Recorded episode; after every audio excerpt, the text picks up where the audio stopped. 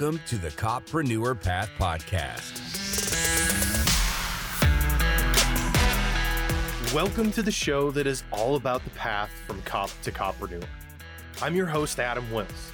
With this podcast, I'm going to help equip you for your own post-law enforcement entrepreneurial journey with lessons learned from my experience growing a successful post-Leo business. You'll also get to hear from fellow coppreneurs and experts in business and marketing whose advice will give you an edge against the competition. You are in the right place, so let's get after it.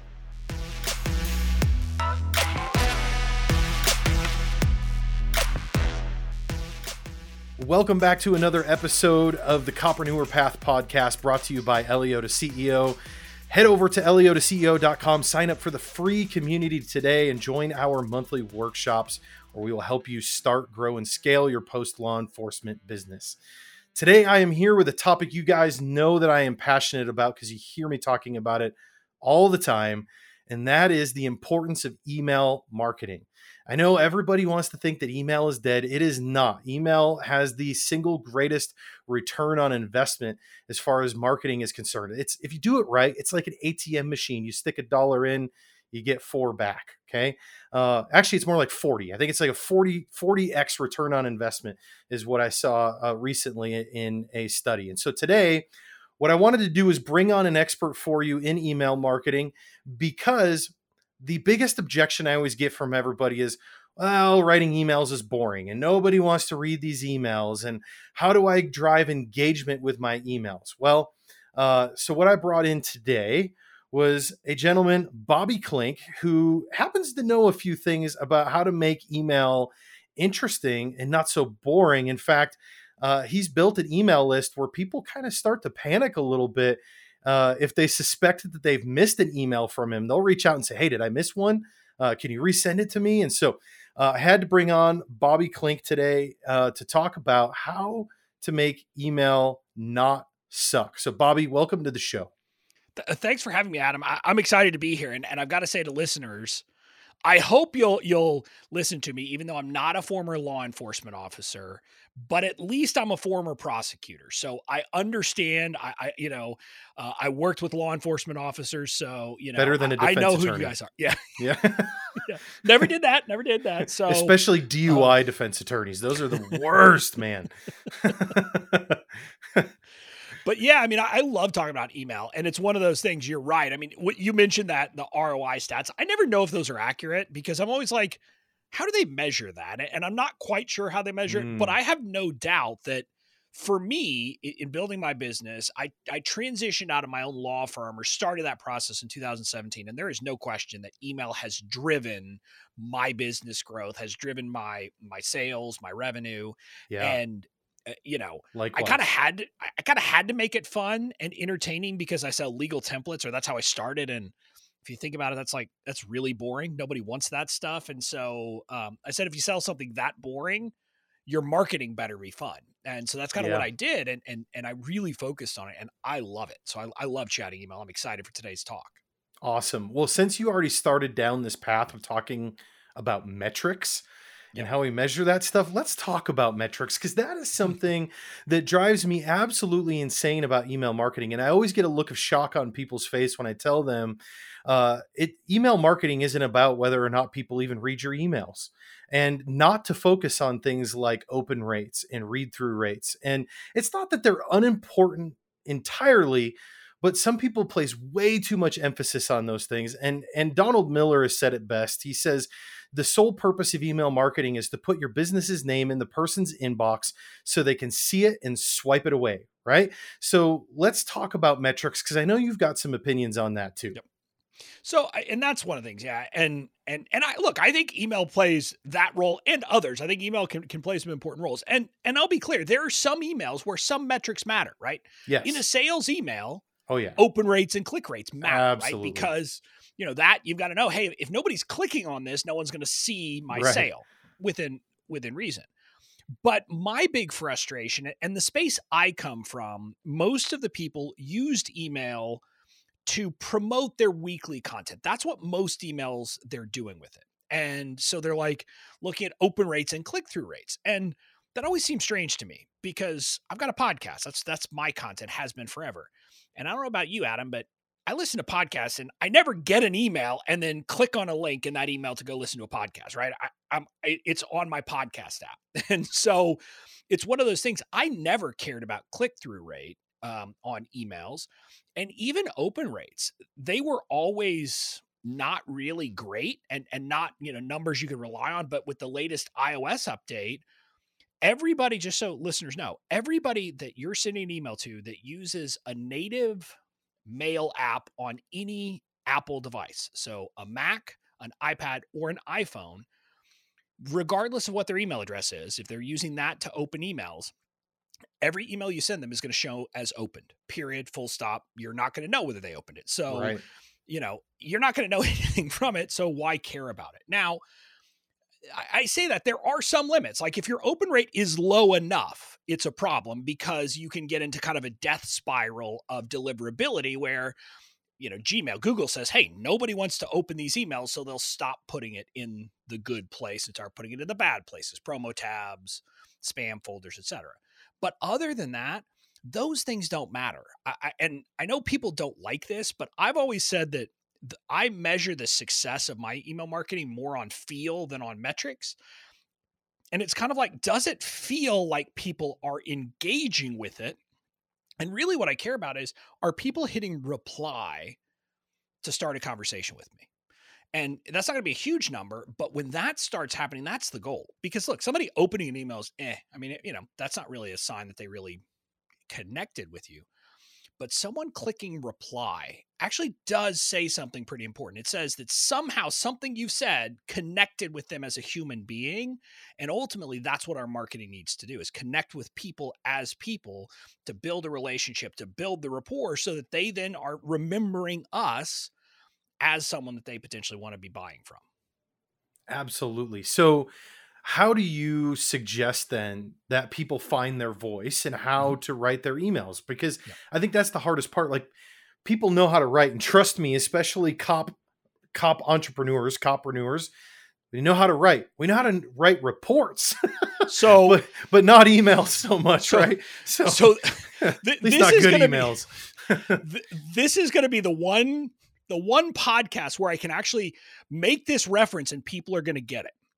So in my days as a prosecutor, when I was preparing, I was a federal prosecutor, when I was preparing any law enforcement officer to testify at trial, I would start by asking them the questions. And what would they say? They would say, and I don't even remember how you would refer to people, but like, the female exited the vehicle. I said, no, the woman got out of the car. And so it's kind of like, part of it, that is what you got to do. Talk like a human being. And look, I get why when you're writing reports, using standard language is very important.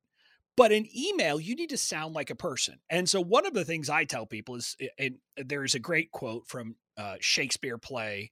I've never read this play, but everyone tells it to me. The first thing we do, let's kill all the lawyers. And so I give that quote to people. And my point of that is, whoa. Well,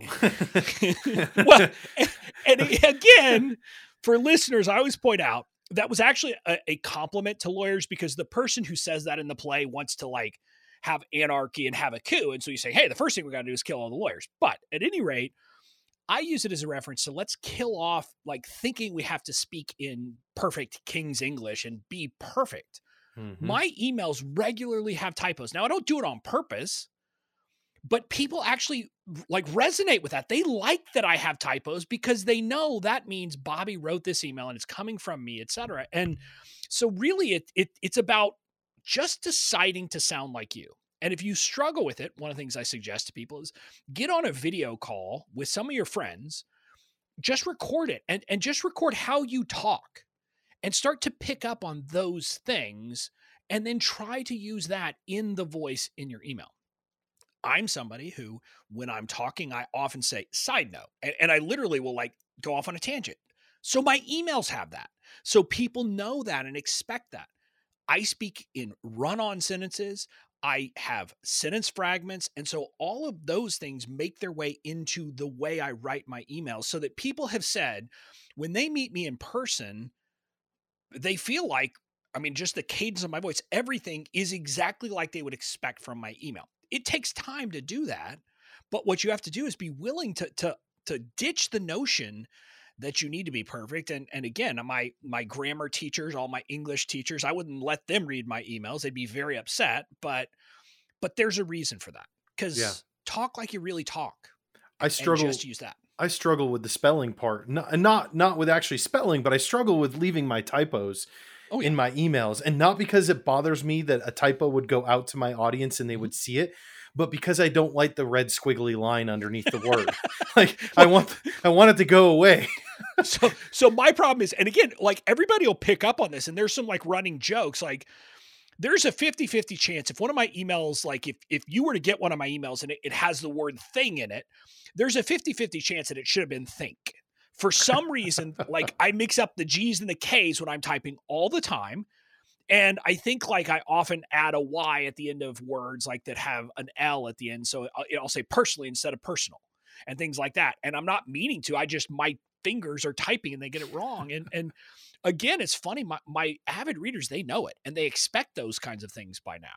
And it becomes almost a joke for them to, hey, let's find Bobby's typo in this one. Like I got an email back because earlier this week, I sent an email and it was about legal stuff. And I said, hey, if I could get people to learn one thing from me, it would be to have a written agreement for every agreement or relationship that's important to your business. And this had period. And it was supposed to say no exceptions. And it actually said no expectations. I mean, that could lead to some misunderstanding, right? Well, I mean, again, in some sense, it still fit, right? Because you should not have any expectations. Yeah. But someone politely emailed back and said, I assume you meant exceptions here. It's like, yep, sure did. So. Now, some people have likened your emails to a bit of a murder mystery, if you will, that keeps them coming back for more. And so I want to talk a little bit more with you about storytelling as an effective tool for email marketing. But first, we need to take a quick mid-roll break, and then we'll come back and talk about that a little bit more.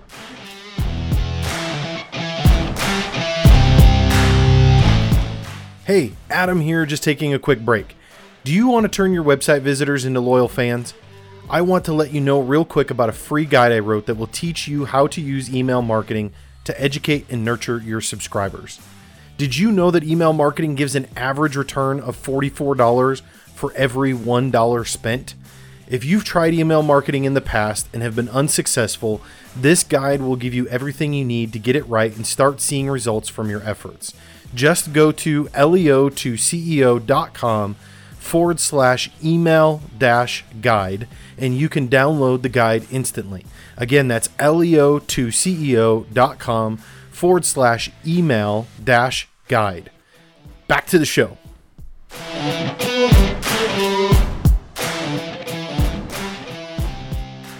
All right, I'm back here with Bobby, and we're going to talk about storytelling as a tool for your email marketing. So tell me about these murder mystery-ish emails, Bobby. Is this just part of the prosecutor in you coming out, or what is it? No, and I mean, I don't actually tell murder mysteries, but the point, I actually had someone when I was first starting to teach email, I was doing these sessions inside of a membership I had, and I would give them my swipe file. So I would, every time I'd give them an example, and like my sales sequence swipe files will be 100 pages long because there's just a lot there. There's a lot of different things, and I'm going to send a lot of emails. And at some point, someone like downloaded it and said, you know, normally these things I flip through and I don't really pay attention, but this is like reading a murder mystery. So when you're writing a sales sequence, one of the things you never actually want to tell people that there's something they need to stick around for, because you want them to buy, right? You don't want them to stay around to get all the emails. But as I go through the emails, like each email, then not each email, but oftentimes I refer back to things in the prior email. So there's just kind of things like that happening. But that's the sales sequences, which have some stories, but often more analogies. But my weekly emails are, I like to say it's basically a drunkard's walk with an entrepreneur. It's, you just get some random, that's my random jam. Story. Yeah. I mean, sign me up, Jack.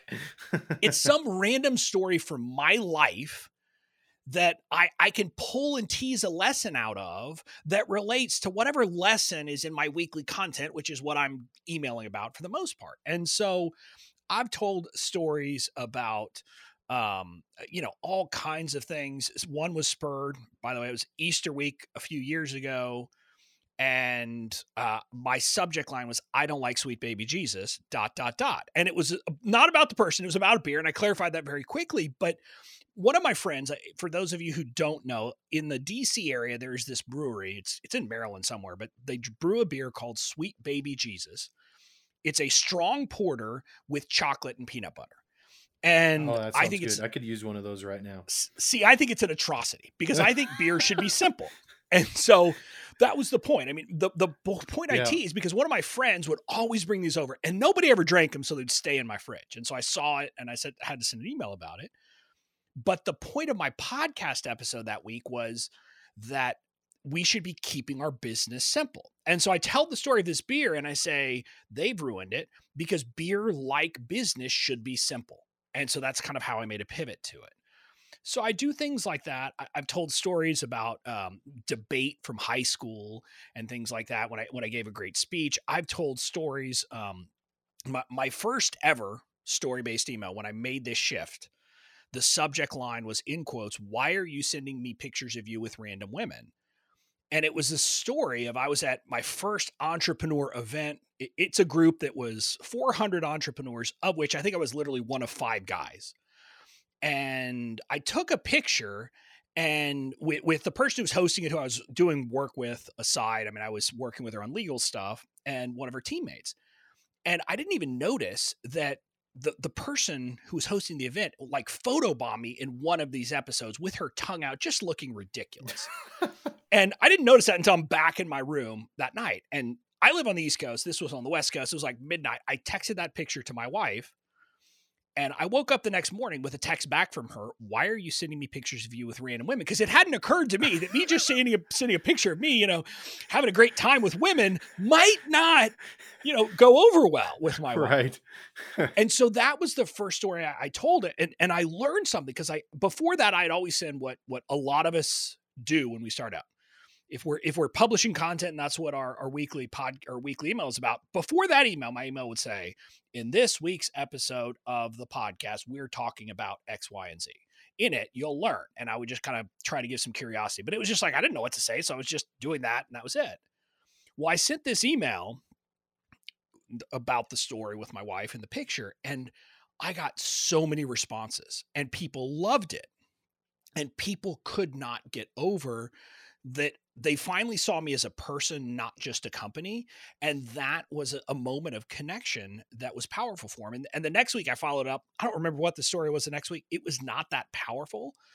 But after that second one, I got an email back from someone who said something like, I've been on your list for a long time, but for the first time, I feel like you're a person. And for the first time, I want to do business with you. And then there was a light bulb. Yep. Bing. And I say, look, I'm like Pavlov's dogs. I am imminently trainable.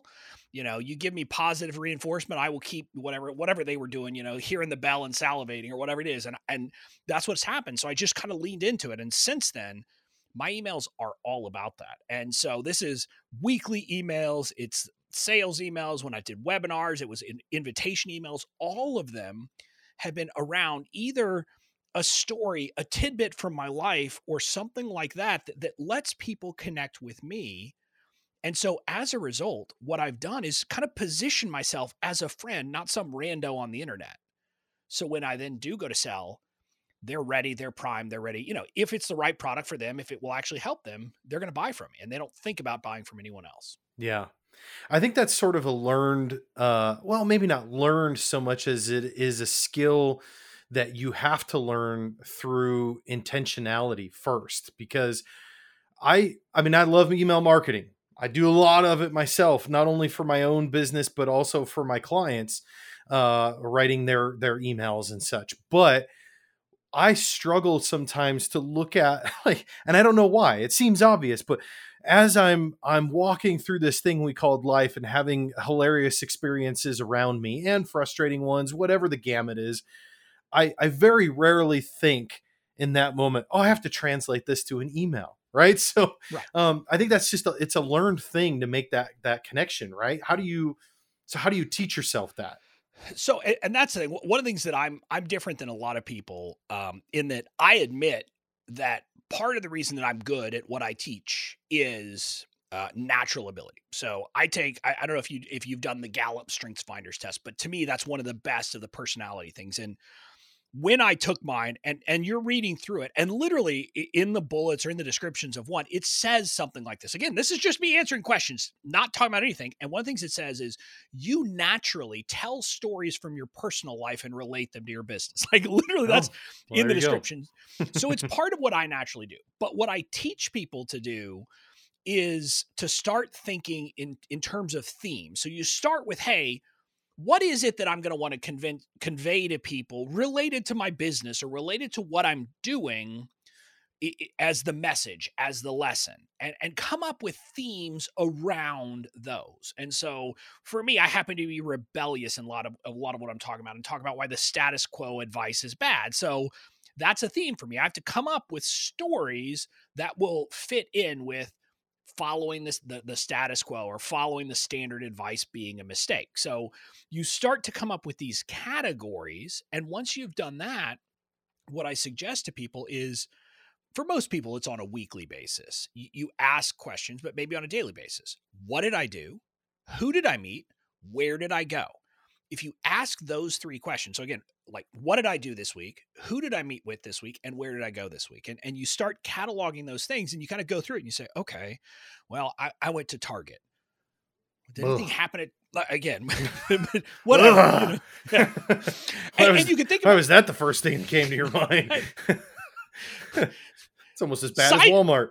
Side note, the reason why I came to mine is because I'm picking my daughter up from school today because my wife's birthday is coming up. And so I'm going to take her to buy my wife a present. And the first inclination for her would be Target because it's right across the street from her school. But so that's why it was in my head.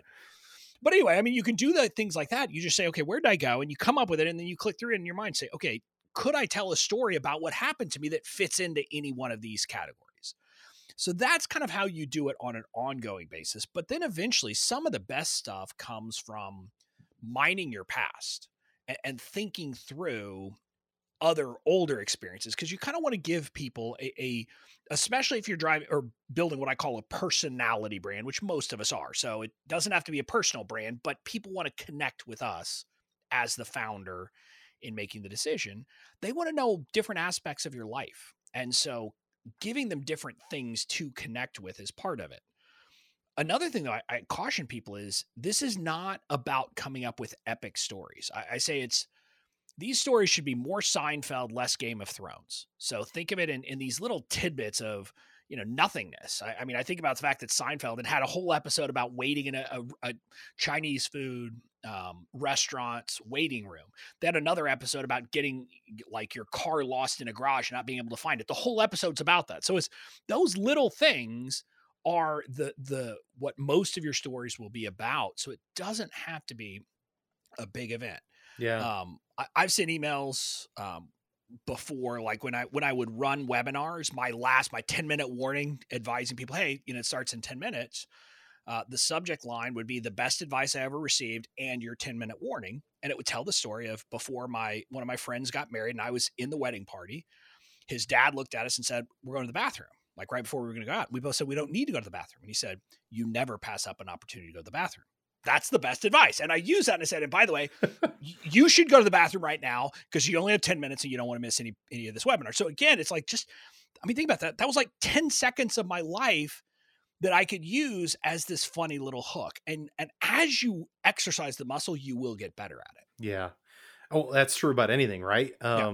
But, well, I want to encourage everybody then to go through that process with me, actually, because I need to start thinking about it that way more too. I was actually sitting here recalling as you were sharing this with me, that the power of storytelling, one of the times where I really did that. And I don't know why it was at the time, but I sat down and I was writing this email and this thing came to mind about an experience that I had. Somebody I knew who was terrified to go to the dentist. And she She went to the dentist. She had to have some dental work. And the dentist actually asked, hey, what would make you feel more comfortable when you come back to have this procedure done? And she said, I would like a glass of wine and one of those eye covers, right? And she said it kind of jokingly, and the dentist laughed, haha, right?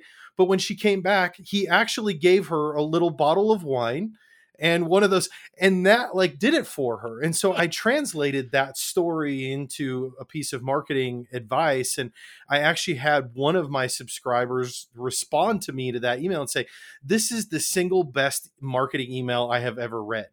And you think that that would have been a trigger moment for me to recognize that I should have probably shifted at that point to using story more, at least personal story, I should say, right? I emphasize story in general as a piece of marketing, but I maybe don't get personal enough about it as often as I should. Yeah. And I think the shift is to me, and because we had talked about this, like story brand is great. And I think story brand and the concept of you being the guide and those things, yes, that is very powerful in conversion copy, right? Because you should not be the star at the conversion phase. Right.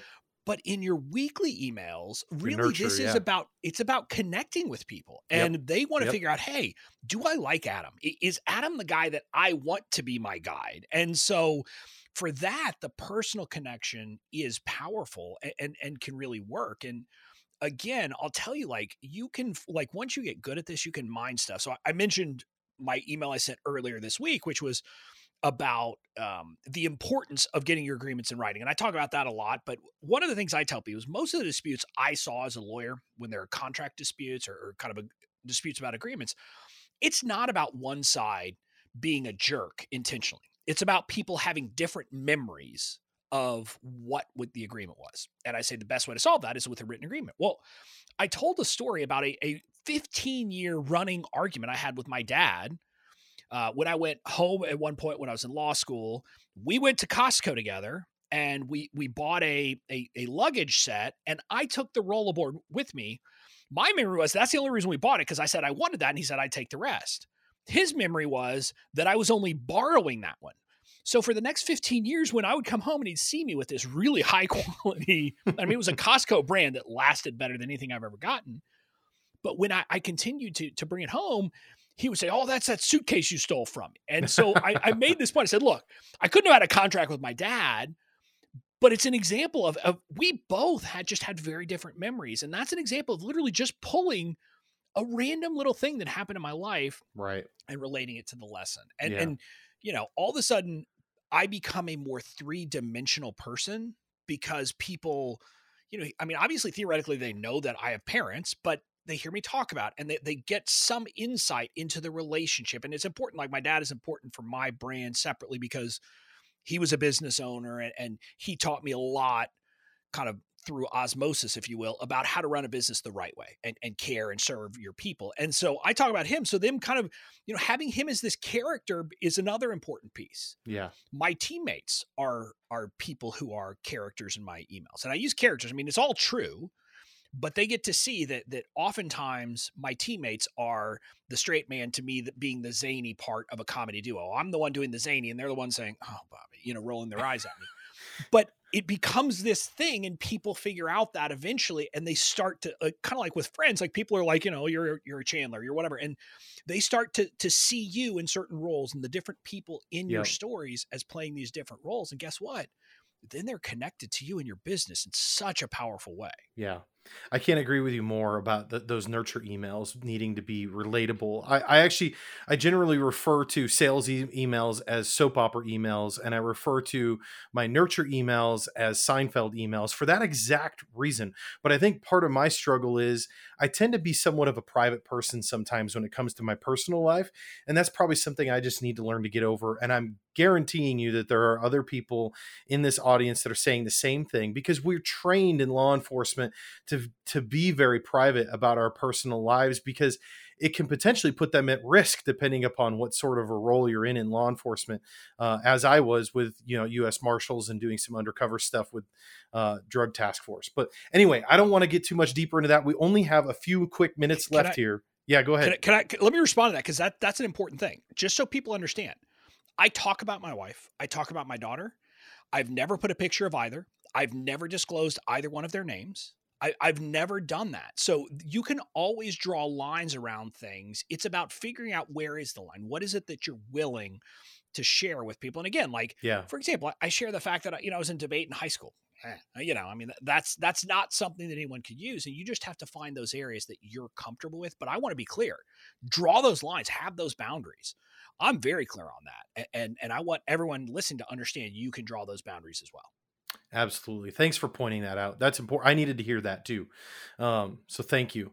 Let's spend the last couple minutes here talking about your book that is coming out as of the date that this is planned to be scheduled. It's coming out tomorrow, which is called Email Marketing That Doesn't Suck. Have fun writing emails your subscribers will want to read and that will actually make you money. There you go. So yeah, that's coming out tomorrow. It's a book that, that I was passionate about writing. I talk about a lot of stuff when it comes to business building, et cetera, but email has been my first love. And so this is a book that, it's meant to make email suck less for you as the business owner and for the people on your list, because honestly, I think that's the big problem. I think most people, and I used to be like this, when you sit down to write an email for the most part, you see that blinking cursor and you're like, what the heck am I going to write? Yep. And that's what that's the feeling of kind of dread that a lot of people have. And I think part of it is that we have built up in our minds what we have to do, that we have to do all this stuff. And I'm like, what if for most emails, other than, as you call them, the soap opera sales sequences, other than those, what if we just took all the pressure off and said, you know what, I'm just going to tell some stories. And that became how you approached your emails. And so you didn't worry about, is this going to be optimized to get the click, to get the conversions and to do all that? Because that's not what you're supposed to be doing in a nurture sequence. Mm-hmm. And so that's really like the big thrust behind it. But also when you start doing this, people will start to enjoy your emails. At least the right people will. Let me be clear. Some people won't. But guess what? Some people aren't going to like what you do no matter what you do. That's right. So one of the things I always tell people is you've got to be willing to kind of do that. And so I'll stress that that's the idea behind the book. And there's really kind of two parts to the book. Well, there is two parts to the book, and there's really two very different feels to the book.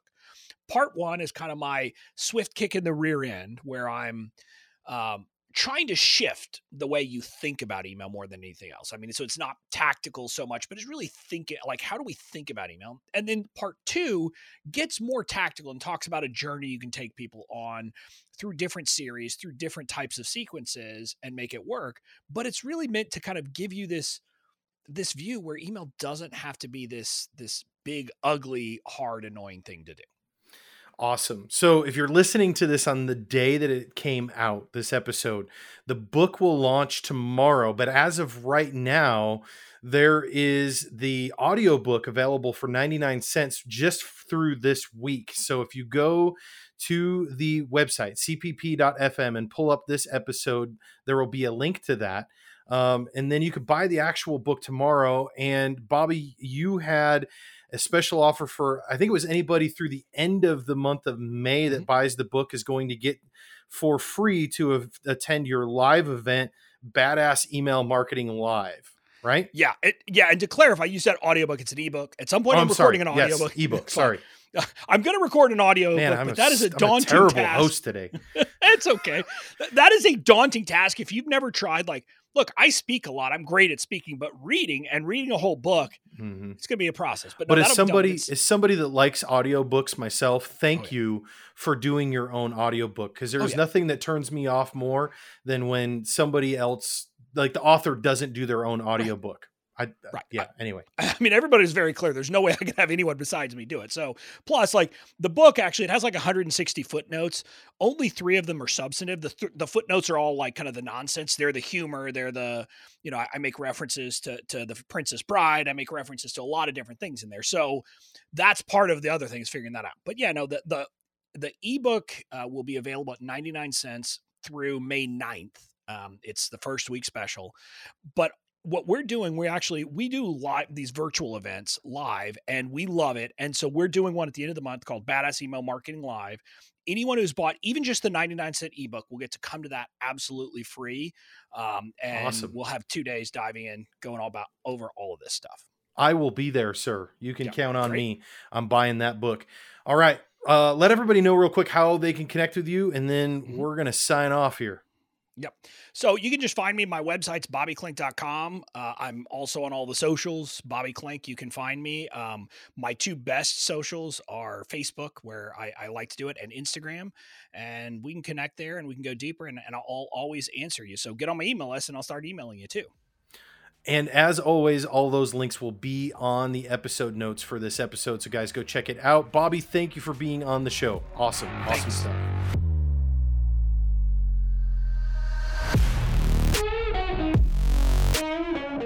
Hey, thanks for sticking around till the end of the show.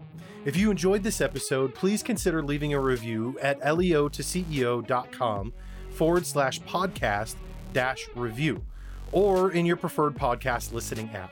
I would love to hear your feedback, and it will also help other coppreneurs like yourself find the show.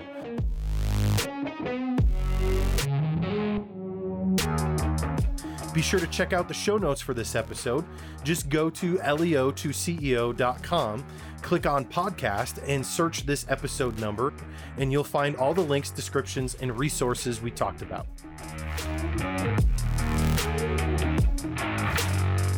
And if you haven't already, make sure you subscribe so you'll be notified when the next episode is live. Thanks again for tuning in, and I'll catch you guys on the next episode.